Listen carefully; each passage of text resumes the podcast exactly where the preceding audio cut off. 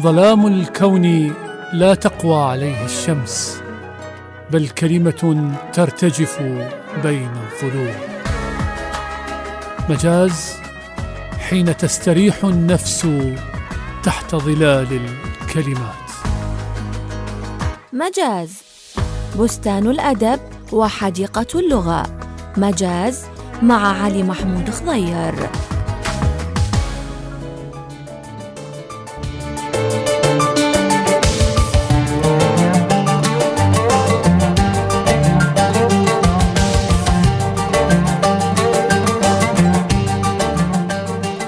أطيب تحية وأجمل سلام لكم أحبتي مستمعينا الكرام في كل مكان في لقاء جديد وحلقة جديدة من حلقات برنامجكم مجاز من راديو تايمز سكوير. حياكم الله.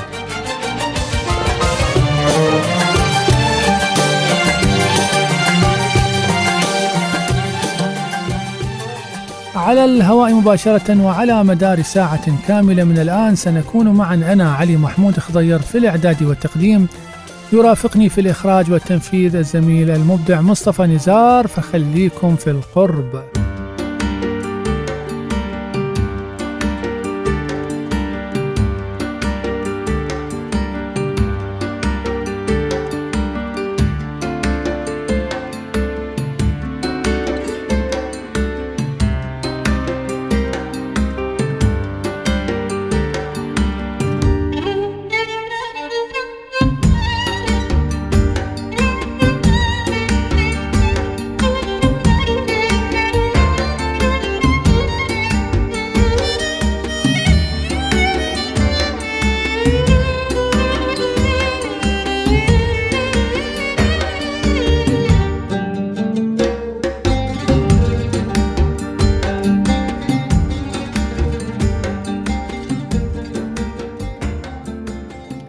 الهلا بكم يا مرحبا أصدقائي صديقاتي المستمعين والمستمعات في كل مكان.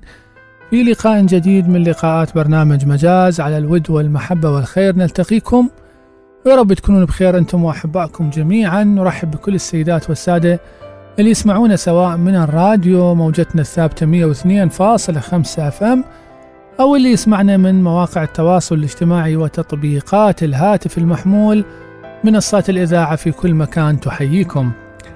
حلقة جديدة من مجاز ورحلة في الأدب والثقافة واللغة. وفي البداية كما عودناكم راح نتناول جملة من الأخبار والفعاليات الثقافية في البصرة وفي العراق حدثت في الأيام الماضية فخليكم ويانا بعد فاصل قصير.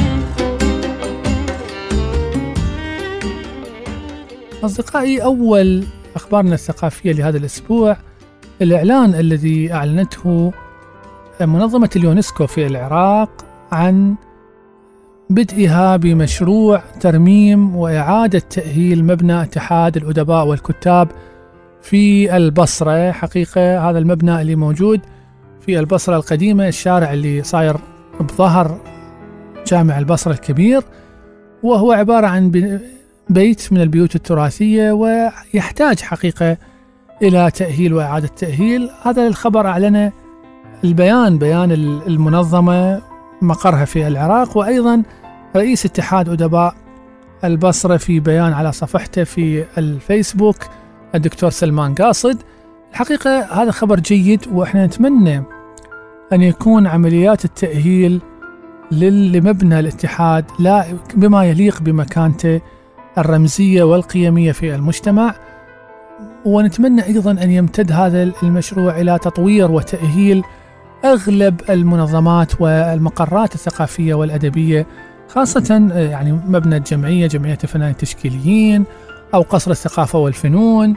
بالإضافة إلى مسألة مهمة أنه مبنى الأوبرا أو دار الأوبرا اللي طال الحديث عنه وطال انتظار أن يعود إلى الحكومة المحلية بعد أن سيطرت عليه الأهالي من المتجاوزين ما يعرف بالحواسم وغيرها.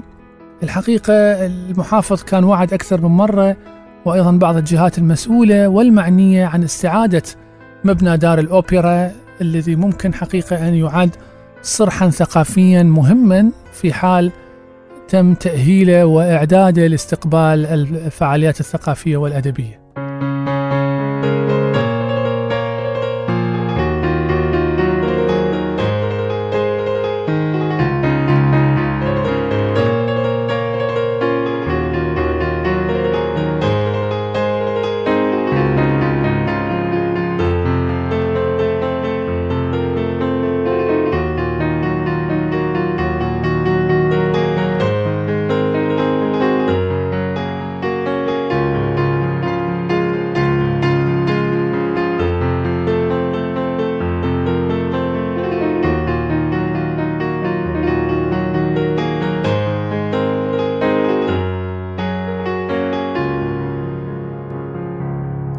الأنباء الثقافية أيضا دارة الشؤون الثقافية أعلنت عن إصدار العدد الجديد من مجلة الأقلام الثقافية المتخصصة بالأدب والنقد الحديث والعدد الأخير ضم حقيقة جملة ومجموعة من الملفات والنصوص المهمة من ضمنها ملف عن ذكرى رحيل أو مناسبة رحيل شاعر العراق الكبير مظفر النواب. بالإضافة إلى ملف تم إعداده عن صناع الثقافة بعنوان صناع الثقافة والذي ستتناول فيه الأقلام دور النشر والناشرين العرب المهمين الذين كانت لهم بصمات واضحة وصنعوا مشروعا ثقافيا متميزا ولافتا. والملف بدأ الحلقات الأولى منه أول حلقة بسالم الزريقاني اللي هو الناشر أو رئيس دار الكتاب الجديد الليبية اللي هي طبعا دار مرموقة بمشاريعها خاصة مشاريع الترجمية الكبيرة والكتب الفكرية والعلمية والفلسفية وطبعا العدد أيضا ضم جملة من النصوص الشعرية والقصصية والدراسات والمقالات الحديثة وربما يكون قريبا في الأسواق.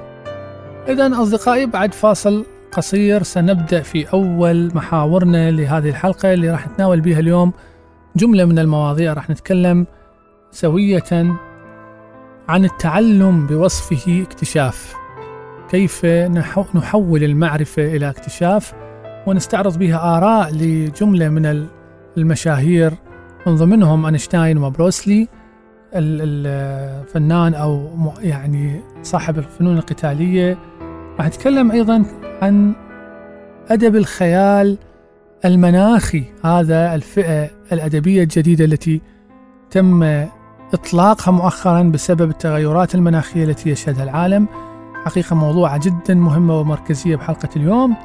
وأخيرا راح نتكلم عن موضوع أخرى تخص الدأب على العمل أو هل هناك علاقة بين الإلهام ولحظة البدء بالعمل.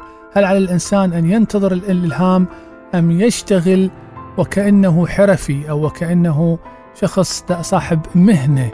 الكتابة والأدب وكل كل ما تتمكن منه في حياتك كل ما تعرفه هل هو لحظة مزاج إلهام أم هو لحظة دأب وعمل وانضباط وتنظيم؟ فضلا عن كثير من الفقرات الأخرى. إذن ورا الفاصل راح نبلش بأول فقراتنا وراح نحكي عن التغير المناخي والأدب.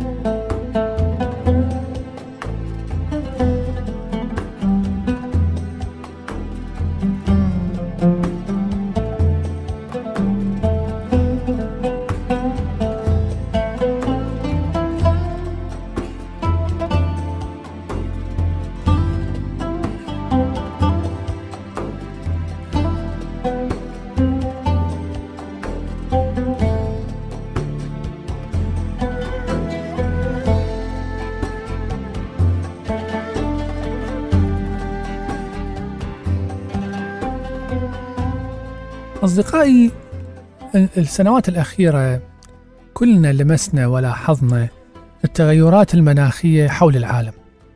درجات حرارة متطرفة أعاصير مدمرة حرائق للغابات موجات حارة في دول حقيقة ما كانت تعرف الموجات الحارة طيلة تاريخها مثل أوروبا وعواصف ترابية خانقة ما كانت في هذه الكثافة.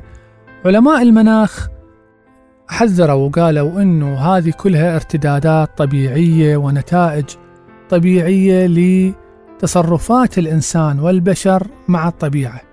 تصرفات الجائرة استخدام الغير المنضبط إلى المواد الصناعية إلى استخدام الوقود المحروقات الانبعاثات الغازية من المعامل والمصانع وعوادم السيارات التجاوز على الغابات وتقليل مساحات الأراضي الخضراء سبب اختلال بالبيئة اختلال بالنظام الطبيعي للحياة. الله سبحانه وتعالى خلق الحياة على كوكب الأرض في توازنات معينة. اجى الإنسان دمرها وخربها وبدأ يتجاوز وبدأ بسبب الغريزة مالته والجشع وحب المال يتجاوز على الثروات الطبيعية وسوى خلل بالتوازن البيئي. هسه واحد من يسمع التوازن البيئي يقول لك انت والله بطران. يا توازن بيئي يا هاي إحنا خلي نشبع بطوننا أكل. حقيقة التوازن البيئي هو المسؤول عن الأكل وعن الشرب والمسؤول عن الهواء النظيف. وأنت إذا ما عندك بيئة يعني إحنا علينا انه نفهم ونعرف كليتنا كل اللي يسمعونا هسه إنه إحنا مو بس بالمي والأكل نعيش.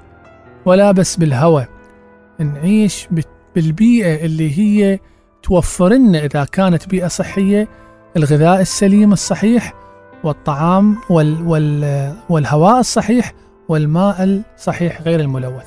وإلا إذا كانت البيئة سيئة في كل هذه المجالات ماكو مجال ماكو مشكلة. تشرب مي لكن مي ملوث ويدمر صحتك عاجلا أم آجلا؟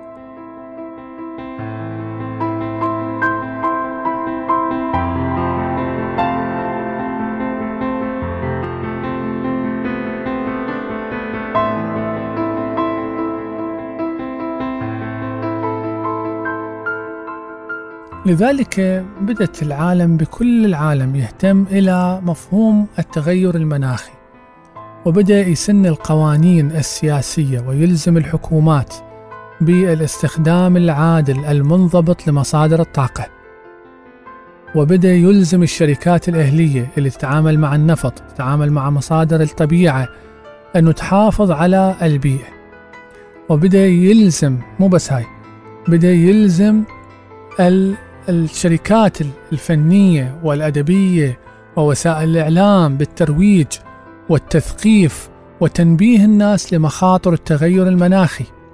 بالعالم صارت الآن قضية مهمة جدا بالسنوات الأخيرة وهو دور النشر العالمية وجهت الكتاب وأيضا الكتاب تعاونوا حول العالم كتاب القصص وكتاب الشعر وكتاب الرواية إلى إنتاج فئة أدبية جديدة سموها الخيال المناخي. تخيلوا على غرار الخيال العلمي. تذكرون قبل كنا بالثمانينات والتسعينات نقرأ قصص ونشوف أفلام اسمها الخيال العلمي. تحكي لنا عن حكايات من حرب النجوم والفضاء والغزو. الآن صار هناك اسمه الخيال المناخي وهي قصص وقصائد تتحدث عن التغير البيئي ومخاطره وأثره على حياة الإنسان. فصار أكو شيء اسمه جنر جنر أو فئة أدبية اسمها التغير المناخي.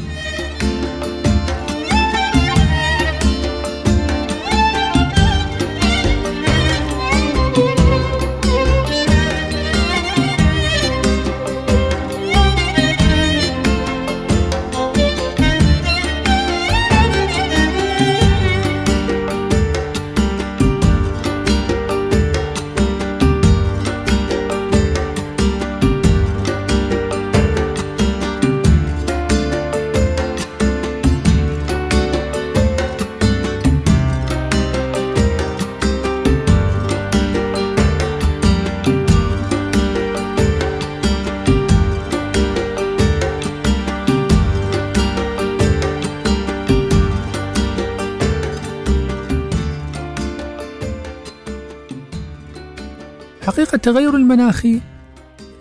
مسألة مهمة إحنا في أدبنا العربي نادرا ما يتم, الاهتمام بها وربما لا توجد في العراق إلى الآن رواية أو مجموعة قصصية أو مجموعة شعرية تهتم بهذا الفئة أو تكتب بهذا الفئة وتت يعني تمتاز بالريادة. الفن البيئي أو ما يعرف بالأدب البيئي مسألة مهمة جدا. ومتطورة وربما حتى جائزة نوبل بالسنوات القليلة القادمة يعطوها لكاتب يكتب في فن البيئة. لأن هناك عندهم الغرب الكتابة مو من أجل الترف ولا حتى أنت مجرد تفرغ عواطفك ومشاعرك المكبوتة وانزعاجاتك وانفعالاتك. لا هناك كل شيء يؤدي غرض ويؤدي وظيفة ويؤدي, ويؤدي خدمة اجتماعية. وبالتالي يخدم قضية تهم الأمة أو تهم البلاد. هناك المثقف ملتزم مثل ما رجل الدين مثل ما رجل السياسة مثل ما الموظف في الشارع عفوا في الدائرة أو العامل. كل واحد بيهم يحس أنه عنده دور أمام أو, أو تجاه المجتمع عليه أن يؤدي. بالتالي إحنا لما تناولنا هنا في مجاز الإشارة إلى أدب المناخ. حقيقة هو تذكير بقيمة هذا الأدب وأهميته ودوره لأن العراق يعد من خمس دول هي أكثر الدول في العالم تأثيرا وتأثرا سلبيا بالتغيرات المناخية. فيا ترى ماذا كتب الأديب العراقي والشاعر العراقي عن المناخ مالته؟ وإحنا عندنا جاي نشوف الهور نشف المي دجلة والفرات راح يختفون. تراب وعجاج ومطر وإحنا شعرائنا بعدهم غرقانين بنفس القصص اللي كاتبيها من ألفين سنة. ها خانتني وها حبيبتي حبيبتي ضاعت مني وها فلان الصديق الخاني والذيب والمدري ياهو والخيل والليل. هاي حقيقة العنتريات والبكائيات والعاطفيات التي لا تغني ولا تسمن من جوع والتي حقيقة حتى كرهت الناس بالأدب والأدباء وخلتهم يبينون وكأنهم ناس منعزلين منسلخين عن مجتمعاتهم وقضاياها.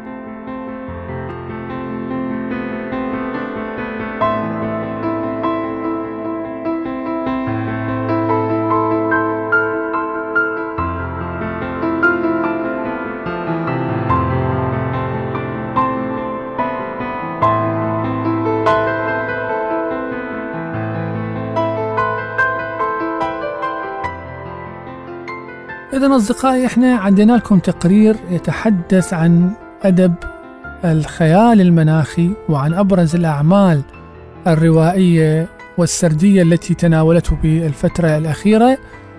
خلينا نسمعه سوية ونرجع لكم متواصلين معاكم في مجاز. خليكم ويانا.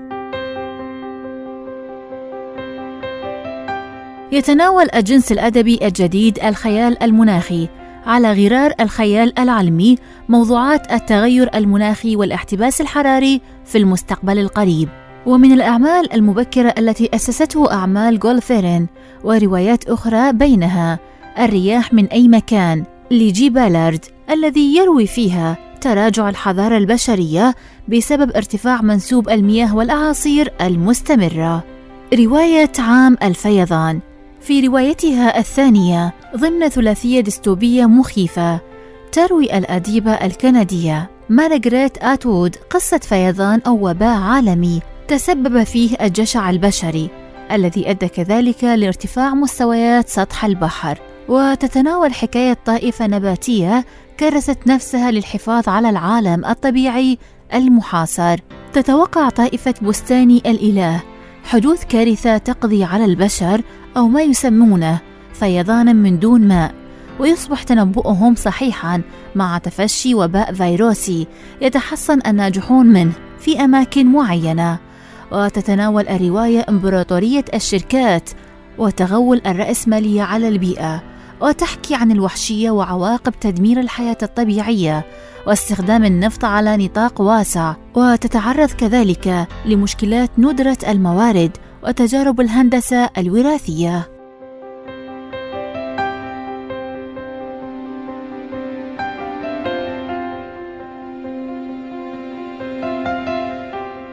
رواية البحر والصيف.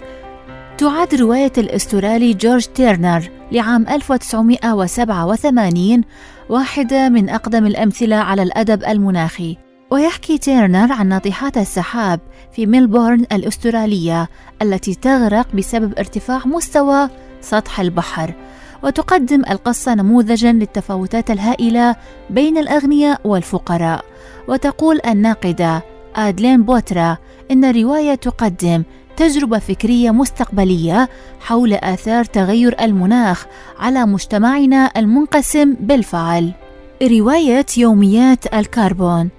بعد تزايد ظاهرة الاحتباس الحراري تختار بريطانيا أن تكون أول دولة تقنن استخدام الكربون المسؤول عن الظاهرة بحسب علماء البيئة في رواية الكاتبة البريطانية ساكي لويد وتبلغ لورا براون 16 عاماً. وتلتزم بالقيام بدورها لإنقاذ البيئة. وتتعايش مع تقنين استخدام الكربون في نمط حياة شديد الصعوبة مما يؤدي إلى أعمال شغب ونهب في جميع أنحاء لندن.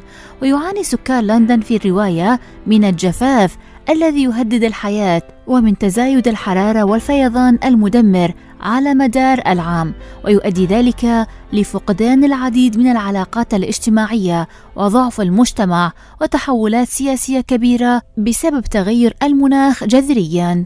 تبدو الرواية واقعية رغم خيالاتها فأبطالها يدركون إنهم بحاجة لحرق الوقود بمعدلات أقل بكثير وحتى قيادة السيارة للضرورة فقط لمكافحة الاحتباس الحراري.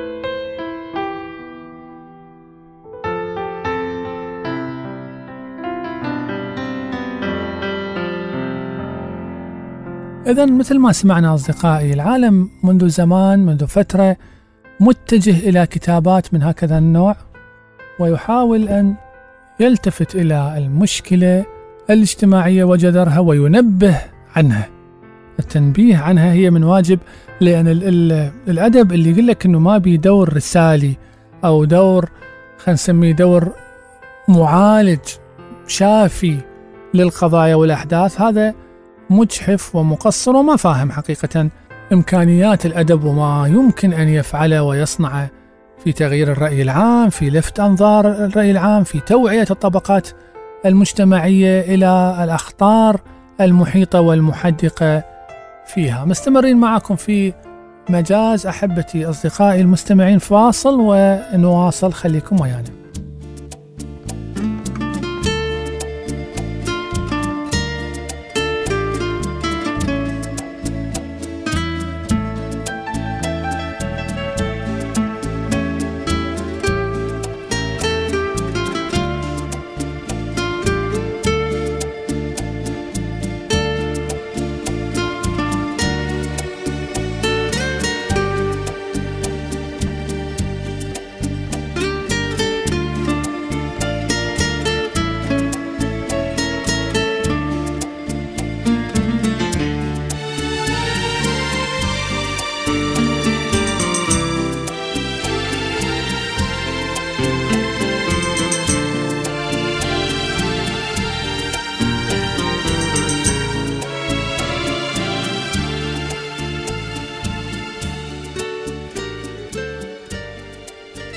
أصدقائي واحدة من من اقتباسات الأدب الجميلة ما قرأته لكم قبل أيام.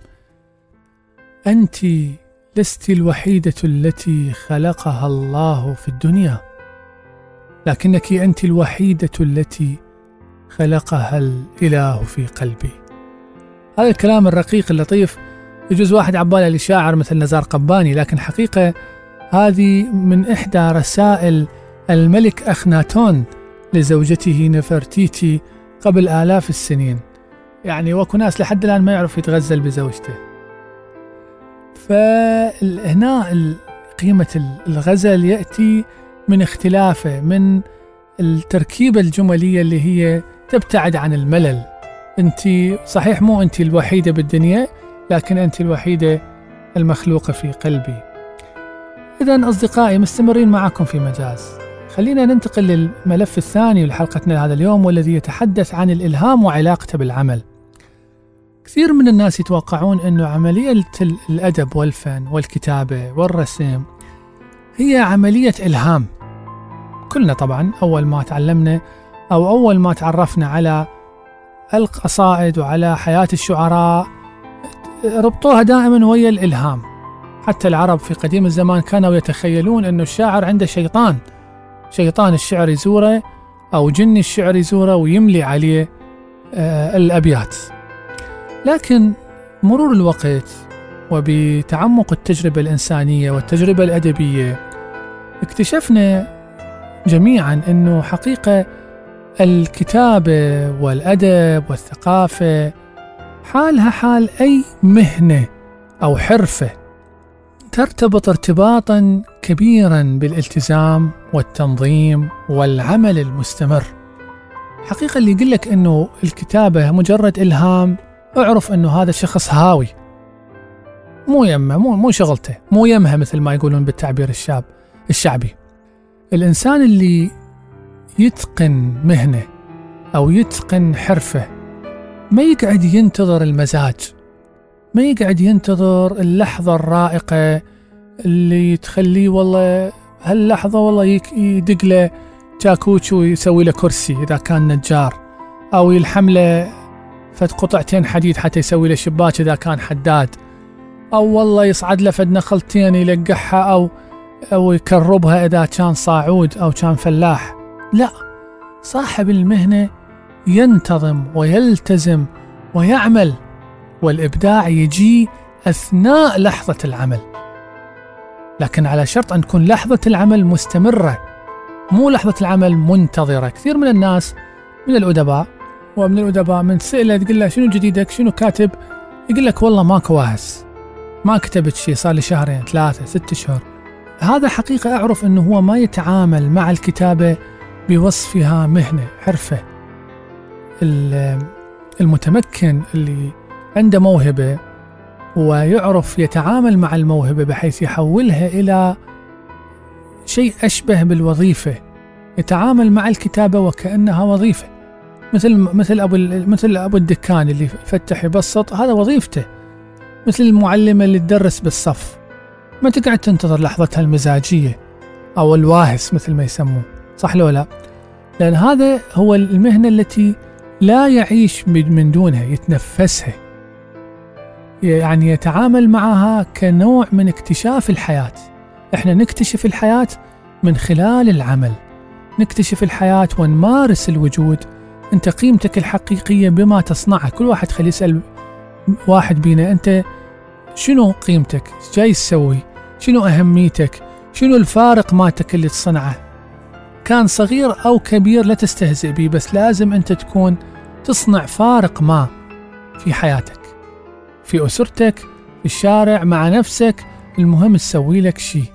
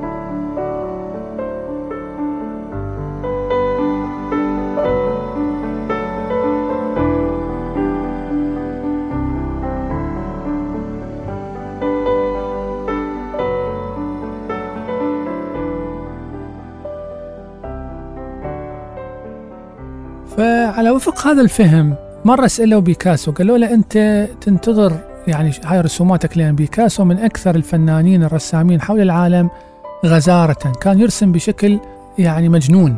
كل يومية راسم له يمكن في عشرين سكيتش أو لوحة أو. فقالوا له أنت هاي الغزارة أنت تنتظر الأفكار تجيك يلا تروح تنفذها. لو شلون؟ قال لهم والله أنا ما أدري يعني ما أروح ما مفكر إنه أنا والله أنتظر فكرة فأروح أجيب ورقة وقلم وأقعد ارسمها أنا أقعد الصبح أتريق وألبس ملابسي وكأنه طالع للعمل مالتي وأقعد بالمرسم مالتي وأطلع لي صفحة فارغة وأبدي أمسك الريشة وأرسم. تجيني الفكرة أثناء ما أنا أرسم. لاحظ هاي الملاحظة إيش قد مهمة. تجيني الفكرة. نعم ممكن أنا تكون عندي أفكار بسيطة أعتبرها نقطة بداية لا وما أمنعها من التدفق إلى بالي أو مخيلتي. لكن الأفكار المهمة هي الأفكار التي تأتيني أثناء لحظة العمل. فحقيقة في كتابة أكو كتاب اسمه محاورات مع بيكاسو هو إحنا اليوم راح نحكي لكم عنه شوية في هذا التقرير الجاي. يعلي من قيمة العمل يعلي من قيمة الالتزام. إيزابيل ألندي يقول لا تنتظر أنت الفكرة خليك أنت مستعد للعمل حتى العمل هو يستعد لك مو أنت والله تروح تنتظر الفكرة تجيك ويكون اليوم والله الجو زين والكهرباء ما مقطوعة وما متعارك ويا زوجتي وما يعني ماكو شيء بالنسبة للعامل. إحنا هنا نعامل الأدب بوصفه حرفة ومن الأدب ننطلق إلى كل شيء في الحياة. يعني الإنسان اللي ما يشتغل ما يأكل. صحيح؟ يقدر يقدر يعيش بالحياة؟ ما مستحيل صعب. وأيضا مو بس قضية تحقيق الحياة الكريمة بل تحقيق معنى الحياة وجودك أنت قيمتك بما تعمله بما تحققه صح ولا لا؟ لذلك الآن راح نسمع معا هذا التقرير اللي عدينا لكم إياه الذي يتحدث عن قيمة الالتزام والانضباط وعلاقته مع الإلهام بجودة العمل واستمرار العمل. نسمع سوية إخواني وراجعين خليكم ويانا في مجاز. حتى تعلم ما تريد رسمه عليك البدء بالرسم. يستهدف الإلهام الهواة أما البقية فيذهبون إلى مكاتبهم ويشرعون في العمل مباشرة. هكذا قال تشاك كلوس ساخرا. استعد للعمل. استعد للعمل. وهكذا ألحت الروائية إيزابيل ألندي في نصائحها للكتاب الطموحين. وبعد مدة ستستعد لك الأفكار. وأوصى الملحن بيتر تشايكوفسكي بطريقة مشابهة في رسالة كتبها عام 1878 يجب ألا يحيد الفنان عن العمل بحجة أنه متعكر المزاج. بالطبع فكرة أن الإبداع والأفكار المزهرة لا تنبع من الاستسلام السلبي للإلهام وإنما من التطبيق المتفاعل المستمر لأخلاقيات العمل أو الانضباط كما ادعى ماسيمو فيجينيلي. إنه المحرك للعمل الإبداعي هي فكرة شرحها جيش من أصحاب الأفكار المبدعة عبر العصور كما شرحوا كيفية نشوء الأفكار أيضا ولكن يأتي التعبير الأجمل والأكثر إيجازا من أحد أعظم الفنانين على مر العصور. كان هذا أحد الأسئلة التي طرحها المصور الهنغاري الشهير راساي على بابلو بيكاسو كجزء من سلسلة مقابلاتهم التي امتدت ثلاثين عاما والموجودة في كتاب محادثات مع بيكاسو التي ناقشت رأي بيكاسو عن النجاح وعدم المساومة في الإبداع عندما سأل براساي الرسام. عما إذا كانت الأفكار تأتي له مصادفة أم عنوة زود بيكاسو إجابته بشيء من الحكمة عند حديثه عن طغيان العائق الإبداعي وقال لا أعلم أبدا. الأفكار بكل بساطة هي نقطة بداية. نادرا ما أستطيع إيقافها حيث تتدفق إلى مخيلتي. بمجرد ما أن أبدأ العمل تسيطر أفكار أخرى على قلمي حتى تعلم ما تريد رسمه. عليك البدء بالرسم. هذا ما يدور في ذهني عندما أجد نفسي أمام صفحة فارغة. ما أرسمه رغما عني يثير اهتمامي أكثر مما أكونه من أفكار. لتوضيح هذه الفكرة بشكل أعمق إن العمل الأكثر إبداعًا ينبع عندما يتنحى العقل الواعي المفكر عن الميل الحدثي. أمر شرحه راي براتيري شرحا جميلا. يقدم بيكاسو مثالا توضيحيا بالرغم من كونه معجبا فنيا. وصديقا كذلك لماتيسو إلا أنه يعتبر طريقته الإبداعية المنهجية الشهيرة في الرسم خائنة لفكرة إخلاص الفنان لحدثه الإبداعي الأولي. يبدأ ماتيسو بالرسم ثم يعيد نسخ الرسم. يكرر ذلك خمس مرات ثم لعشر مرات وكل مرة بتوضيح أكبر لتفاصيلها. إنه يميل إلى الاعتقاد أن النسخة الأخيرة هي الأفضل والأنقى مع أنها عادة النسخة الأولى عندما يتعلق الأمر بالرسم. الرسم الأولي هو الأجمل.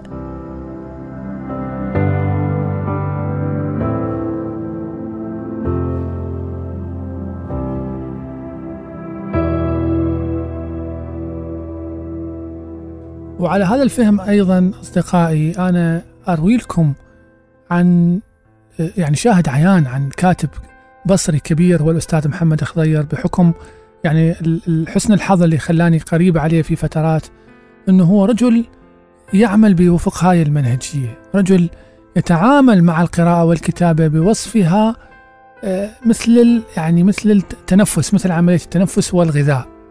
فبالتالي لا تتخيلون إنه ذول الأسماء الكبيرة وصلوا إلى ما وصلوا اليه مجرد بالمصادفة أو فقط لأنه موهبتهم كبيرة. لا بالعمل والعمل والعمل. ومن العمل إلى الشعر حتى لا يزعلون من يمنا أحباب الشعر. نجيب لكم أبيات عن الهجرة والشتات وتفرق الأحبة في الأمصار وفي البلدان. حياتنا هسه العراقيين من أكثر بلدان العالم صاروا آه، شتاتا. أربع أو خمس أو ست ملايين عراقي خارج العراق بحسب إحصائيات الأمم المتحدة. تقول لميعة عباس عمارة هاي الشاعرة الراحلة العظيمة عن مسألة الشتات والهجرة.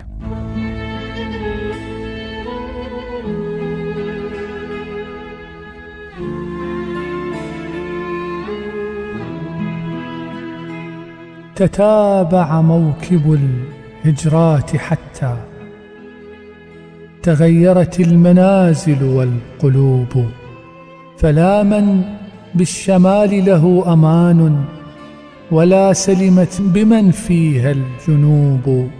وكان لبعضنا وطن سليب فصار لكلنا وطن سليب.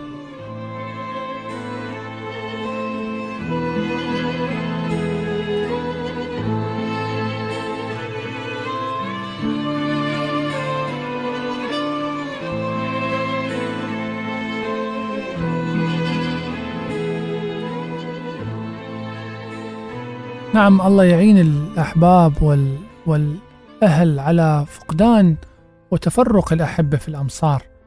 يعني النفس البشرية إيش تتحمل؟ حقيقة ألم الفراق ألم صعب هو كبير. مو المتنبي يقول حتى وصلت بنفس مات أكثرها وليتني عشت منها بالذي فضل نعم أصدقائي من هذا المعنى الشجي والشجن. ننتقل إلى محور آخر من محور محاور حلقتنا في مجاز والذي يتحدث عن قيمة التعلم بوصفه اكتشافا. حقيقة واحدة من أهم ميزات الإنسان قدراته العقلية، الله سبحانه وتعالى ميز الإنسان بقدراته العقلية. والتعلم هو الطريقة أو الوسيلة التي يستطيع فيها الإنسان استثمار طاقاته العقلية في تحقيق رفاهيته. وفي خلينا نسميها عبور جسر الحياة بأمان وسلام والشعور بهاي الحالة من الرفاهية. مو المثل اللي يقول لك أنه الإنسان ممكن أن يشقى بعقله وممكن أن ينعم بعقله. هذه المعلومات وهذه الطاقة على خزن خزن المعلومات وحفظها والتعامل معها هي اللي ممكن أن يحول حولت الإنسان إلى هذا العصر من التقنية والتكنولوجيا والحداثة بإمكانيات المدهشة التي وفرتها التعلم. لكن أي تعلم نقصده؟ وأي أسلوب للتعلم؟ وهو تعلم عن تعلم يختلف. أحيانا هناك ناس التعلم يتحول لهم إلى وسيلة تدميرية لما حقيقة يقتصر العلم مالته على مصدر واحد وينبوع واحد. ليش هم هذول الجهات المتشددة؟ هم أيضا متعلمين والعمليات الإرهابية كانت تستند إلى مصادر وكتب وتاريخ وعلماء بين قوسين. إذا يعني خلينا نخلي كلمة علماء يعني يطلقون عليهم علماء دين. فكانوا حقيقة يأخذون هاي الفتاوى ويروحون يفجرون ويسوون العمليات الإرهابية التي عانى منها البلاد والعباد.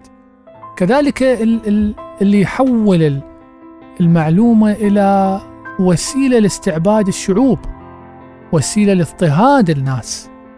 هذه أيضا هنا تحول التعلم إلى حالة تدميرية. واحد من معلمي الفنون القتالية المشهورين بروسلي حقيقة كانت عنده وجهة نظر رائعة في مسألة التعلم المثمر. بروسلي نعرفه يعني عنده نوع من الفلسفة وعنده كتاب اسمه حياة الفنان. تكلم به عن أسرار الحكمة المدفونة في تحقيق الإنسان للإدراك الذاتي. لما حتى يصل إلى ما سماه هو المرونة العقلية والمرونة الجسدية. خلينا نتذكر هنا الجسم السليم في العقل السليم مثل ما قالوا العرب. التعلم يقول بروسلي هو الاكتشاف. اكتشاف أسباب جهلنا. الإنسان لما يعرف أسباب جهله راح يسهل عليه معالجته. ومع ذلك أفضل طريقة للتعلم ليس هي حساب المعلومات ودرخها بقدر ما اكتشاف ذواتنا والتعرف على ما موجود بيها. نفس البشرية أخواني نفس غامضة وكلها أسرار. و إيش قد ما الإنسان يغوص بيها ويتعرف على خفاياها. إيش قد ما يقدر يتعامل معها وينتفع ويستفاد وبالتالي ينعكس هذا على حياته وعلى من حوله. فكان بروسلي يرفض ما يسمى بالتعليم بوصفه تلقينا. يعتبر هاي نوع من سلب الإرادة. يجعل الإنسان يترادى يتردى بالتالي هنا الالتزام الصارم والمخلص لصيغ محددة في عملية التعليم علينا دائما أن نراجعها نراجع حتى طريقتنا بتعليم أولادنا بالمدارس أولادنا في البيت أساليبنا التربوية. حتى لا نخلي الابن ياخذ المعلومة من برا لا تخلين بنتك يعني إحنا نقول والله إحنا البنات لماذا تصير العلاقات؟ ليش البنت تنحرف ليش الابن ينحرف؟ لأن الأب والأم حقيقة ما وجدوا صورة لتعليم الأولاد أو وسيلة أو قناة صحيحة للتعليم الأولاد بشكل صحيح. من خلال تمسك بآليات وأطر ونظام قديم كلاسيكي هم تعلموا عليه من آبائهم. هذا الشيء مو صحيح. المرونة اللي يقصدها هنا بروسلي مثل ما مرونة الجسد بالقتال يجب أن تكون هناك مرونة عقلية في تقبل الأفكار الجديدة والتعامل معها إذا ما أريد أطل عليكم أروح إلى تقرير يتحدث لنا عن هذه الموضوعة وعن كتاب حياة الفنان وملخص بطروحات بروسلي الفكرية والفلسفية فيه. نسمع وراجع لكم في مجاز. خليكم ويانا.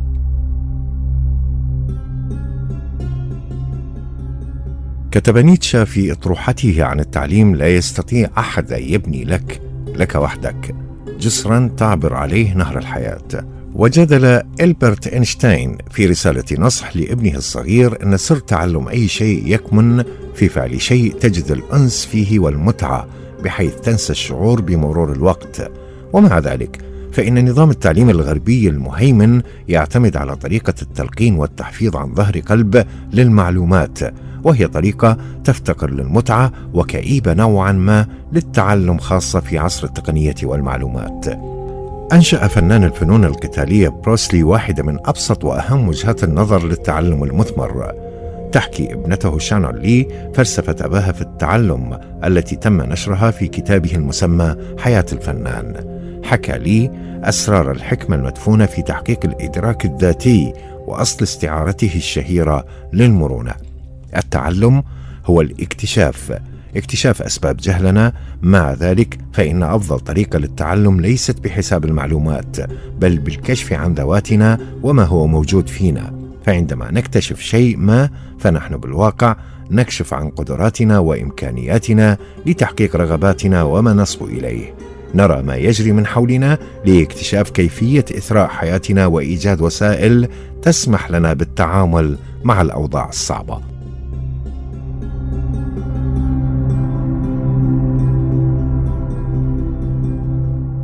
في قلب فلسفة بروسلي للتعلم نجد الفروق الأساسية للتعلم في التقييد بأشكال متعددة منها التلقين الثابت والتعلم للتحرر في شكل ديناميكية متوسعة ذاتيا ويعيد النظر في الموضوع في قسم آخر من الكتاب. ليس علينا كسب الحرية لأن الحرية لطالما كانت دائما معنا ولا شيء يمكن أن نكتسبه في النهاية من خلال الالتزام الصارم والمخلص لبعض الصيغ المحددة. الصيغ بإمكانها فقط منع الحرية والتشكيلات تسحق الإبداع وتفرض الرداءه التعلم بالطبع ليس مجرد التقليد أو القدرة على تراكم وتطابق المعلومات الثابتة بل هو عملية مستمرة للاكتشاف اللامتناهي. وعلاوه على ذلك في الكتاب يتناول بروستي مفارقة التعلم من منظور مستوحى من دروس الزن ويضيف ملاحظة مهمة. التعلم المكتسب هو التعلم المفقود. المعرفة أو المهارة التي حققتها ستصبح نسيا منسيا وستطفو في الفراغ بلا عرقلة وبشكل مريح. التعلم مهم لكن لا تصبح عبدا له. وقبل كل شيء عقلك هو الأساس. فلا تأوي أي شيء خارجي أو زائد عن الحاجة. لا يمكن أن تكون سيد المعرفة التقنية الخاصة بك حتى تزيل جميع العقبات النفسية. وتبقي العقل في حالة فراغ وتطهير من أي تقنية حصلت عليها بلا جهد واع.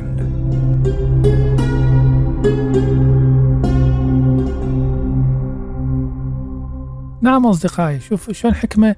ولهذا إحنا من نقول تعامل مع الآخر.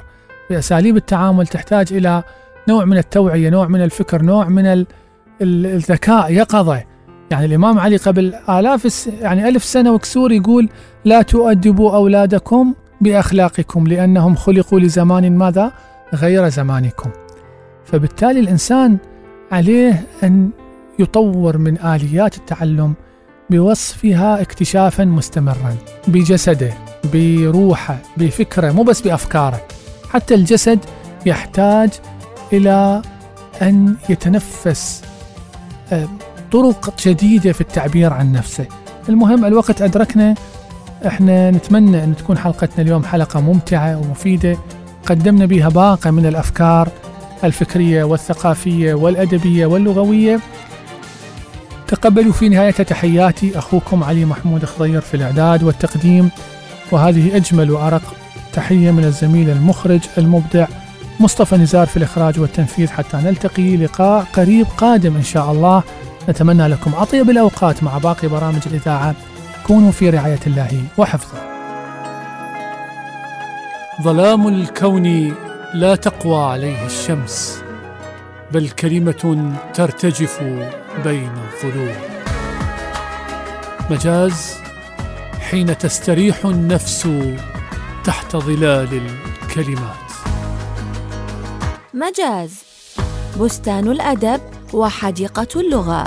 مجاز مع علي محمود خضير.